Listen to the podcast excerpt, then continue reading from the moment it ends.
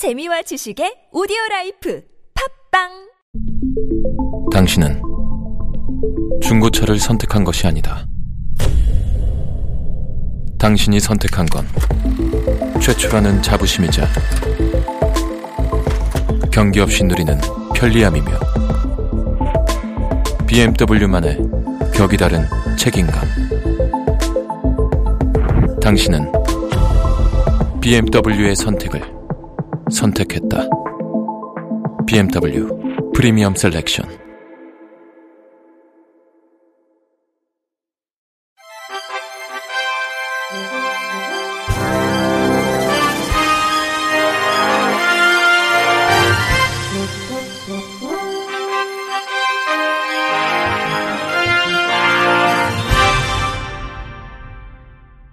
청취자 여러분 안녕하십니까? 9월 19일 목요일 KBIC 뉴스입니다.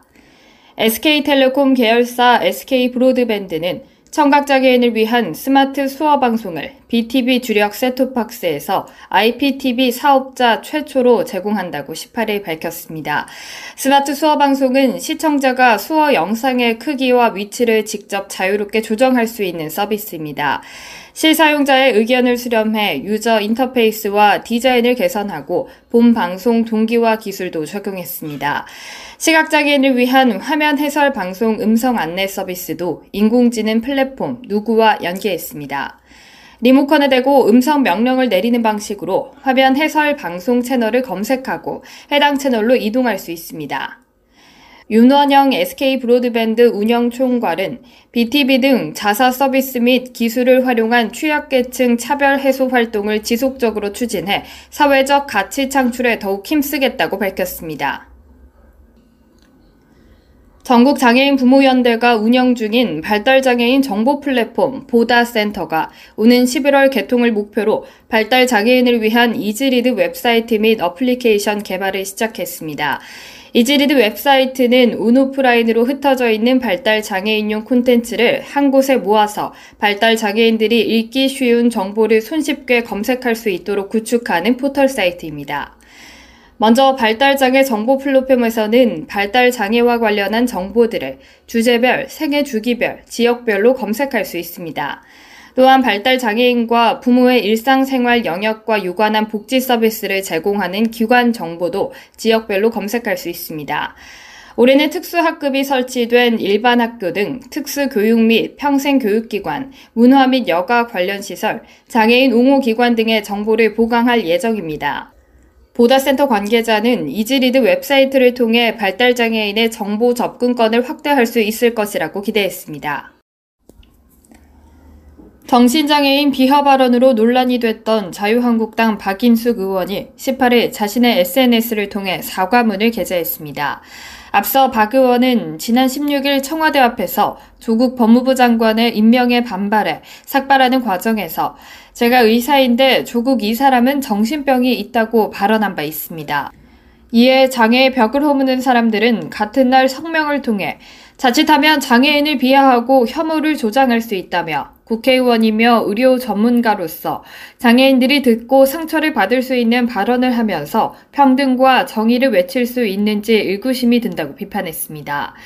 이에 박 의원은 사과문을 통해 조국 장관과 그 가족의 잘못을 지적하고 강조하려다가 매우 부적절한 표현을 하게 됐다면서 잘못된 발언으로 인해 정신적인 충격과 마음의 상처를 입으신 분들께 깊이 사과드린다고 밝혔습니다.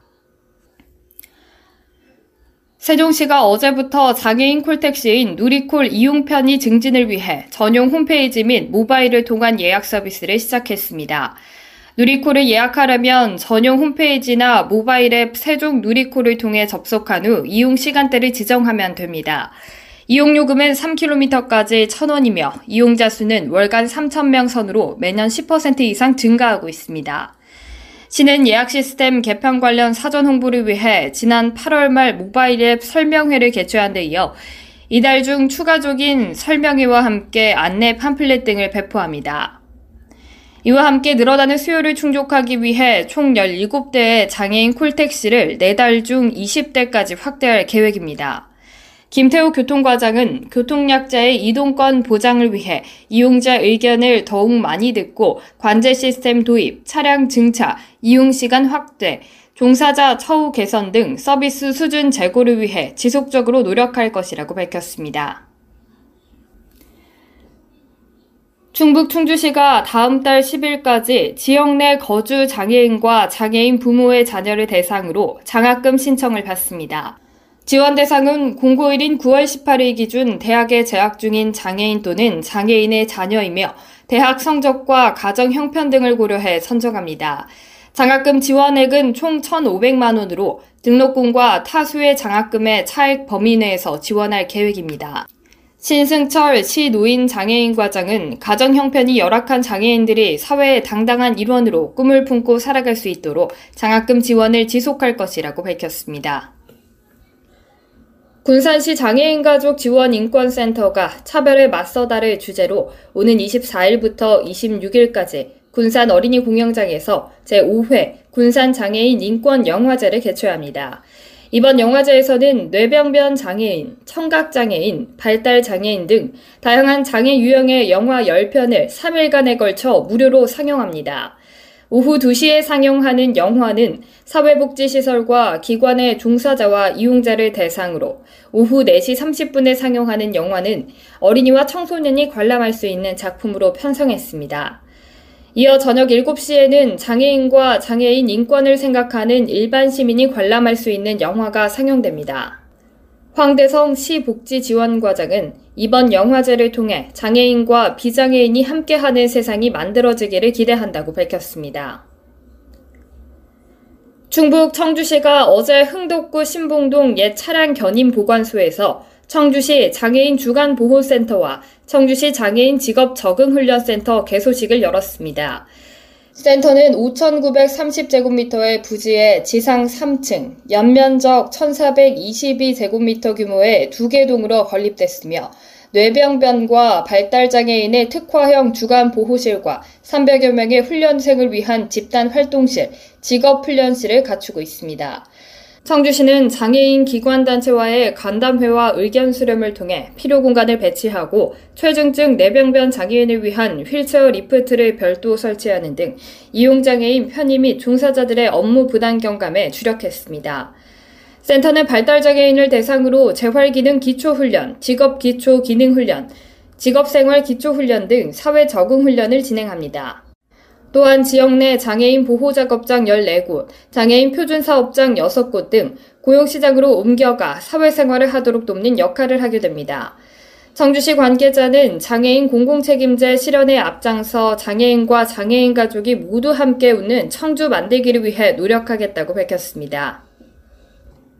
끝으로 날씨입니다. 내일은 전국이 대체로 맑다가 오후부터 구름 많아지는 날씨를 나타내겠습니다. 오늘까지 내렸던 비는 내일부터는 차차 그치겠는데요. 내일 아침 전국의 최저 기온은 11도에서 18도 사이로 어제보다 약 2도가량 높은 기온을 나타내겠습니다. 낮 최고 기온은 22도에서 27도 사이로 어제와 같은 기온을 나타내겠고요. 해상으로는 여전히 날씨가 좋지 못해서 매우 강한 바람과 함께 물결이 높게 일고 있습니다. 항해나 조업하는 선박들은 유의하시기 바랍니다. 물결은 평소보다 높게 일어서 높게는 3m까지 이는 곳도 있겠습니다. 이상으로 9월 19일 목요일 KBIC 뉴스를 마칩니다. 지금까지 제작의 안재영, 진행의 박은혜였습니다. 고맙습니다. KBIC.